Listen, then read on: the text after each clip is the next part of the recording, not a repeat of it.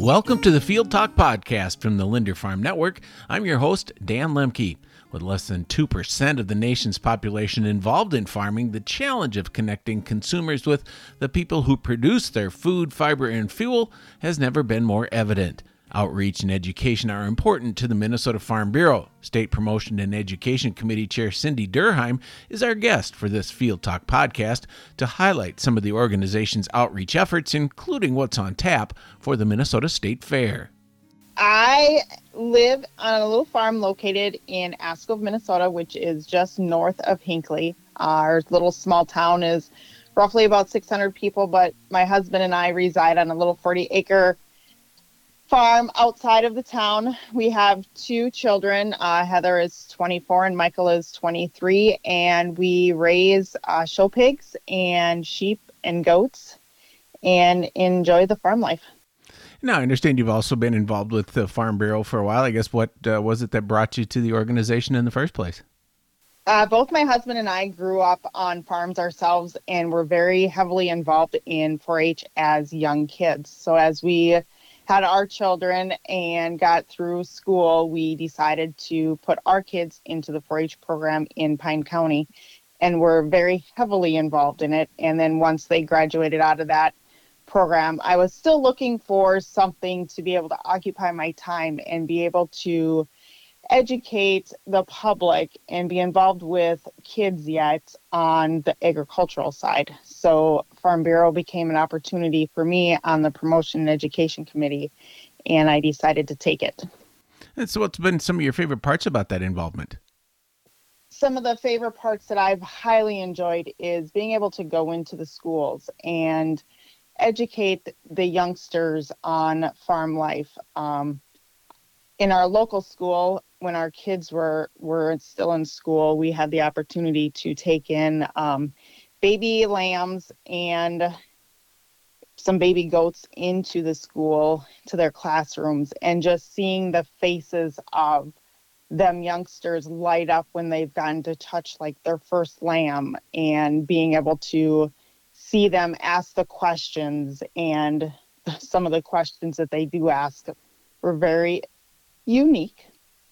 Um, so just being able to educate and meet new people and be associated with getting the word out of the agricultural world that we live in. Now, not only have you been involved, uh, you know, on, on, your local level, you also have uh, some some leadership positions too. Tell me a little bit about those.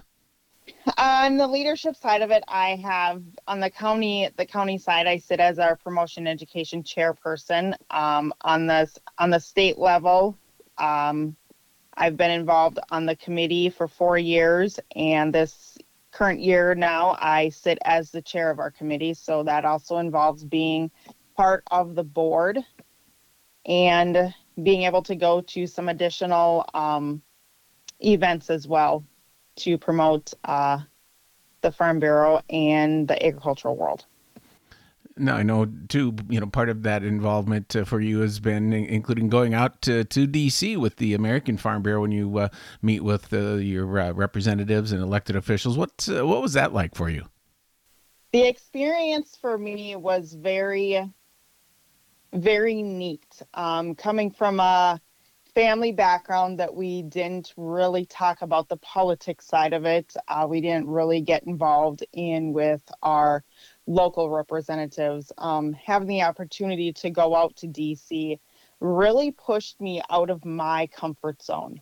Um, being able to talk one on one with the with our representatives out there and having the opportunity just to see how things worked on that level were very intriguing for me.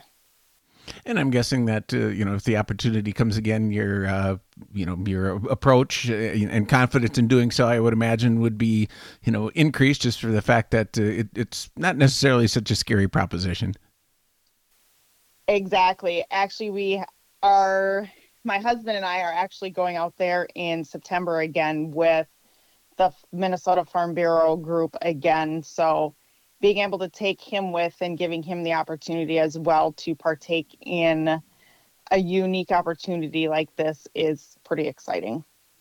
And uh, too, I know that uh, not just meeting with elected officials, you've been able to participate in a couple Farm Bureau related things, both your your fusion conference as well as the uh, American Farm Bureau annual convention. I guess what's that like to be in uh, you know close connection with other Farm Bureau leaders from across the country?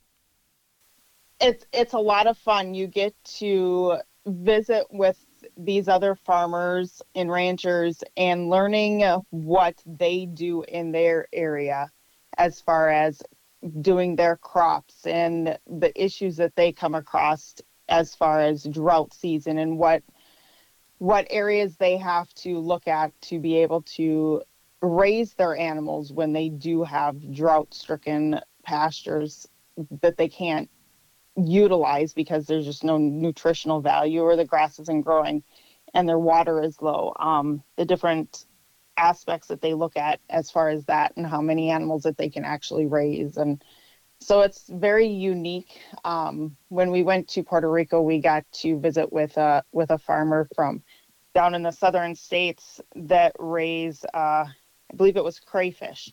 And then on the off season he raised uh, wild rice so the different ways that they utilize their land in those areas was was very interesting and agriculture is agriculture, even if it looks a little bit different than uh, the way uh, you know folks here in Minnesota do it, right?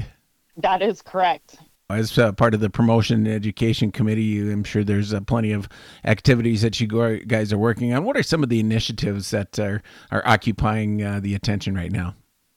Right now, in the promotion and education committee side of it, um, we're really focusing on mental health. Um, it's not it has not been a huge discussion in years past but as we've now evolved through um, the last couple years and the issues that have come about um, mental health is becoming a very strong area that that is needed for help in the farming land farming area um, you're starting to hear more families that are losing losing loved ones from this illness. Um, so we really focus on trying to make that be one of our main goals through the last couple of years of bringing awareness to the community and being able to check in on on people around you and making sure things are okay and getting that getting those individuals the help that they needed. Well, that's certainly a, worthwhile pursuit, and one of the great things that I'm sure, as you uh, being involved in Farm Bureau, know that uh, being involved in in community with uh, fellow farmers and with those around you is, is certainly an important thing, and that uh, demonstrated by the efforts you're making in the mental health area. Yes, it is. So now we're just uh, not too long away from uh, the Great Minnesota Get Together, and uh, Farm Bureau typically has a good presence there. What are some of the things that you might be highlighting at uh, the state fair this coming year?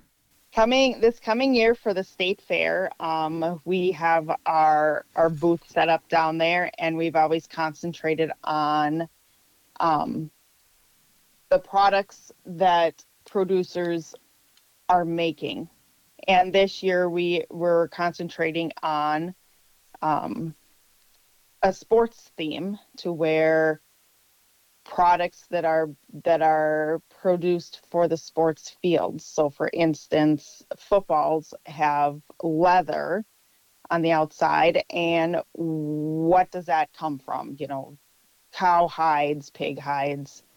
So we're really concentrating on on that aspect of it in our booth this year.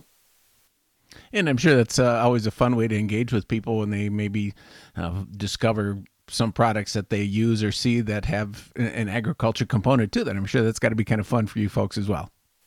It is the the different discussions that that we get into with with the public coming in and visiting with us and stuff is is very unique. You have some some questions that you you kind of have to think about in being able to answer them in a properly way um, and just being able to hear their side of the story and being able to kind of bounce ideas back and forth and come to a happy medium and and um, being able to educate them on on what we do is is pretty fun. And now I've been able to participate in a couple breakfast on the farm events this year around the state and other things that uh, you know county farm bureau organizations are involved in. What are some of the the outreach activities that uh, counties are undertaking across Minnesota?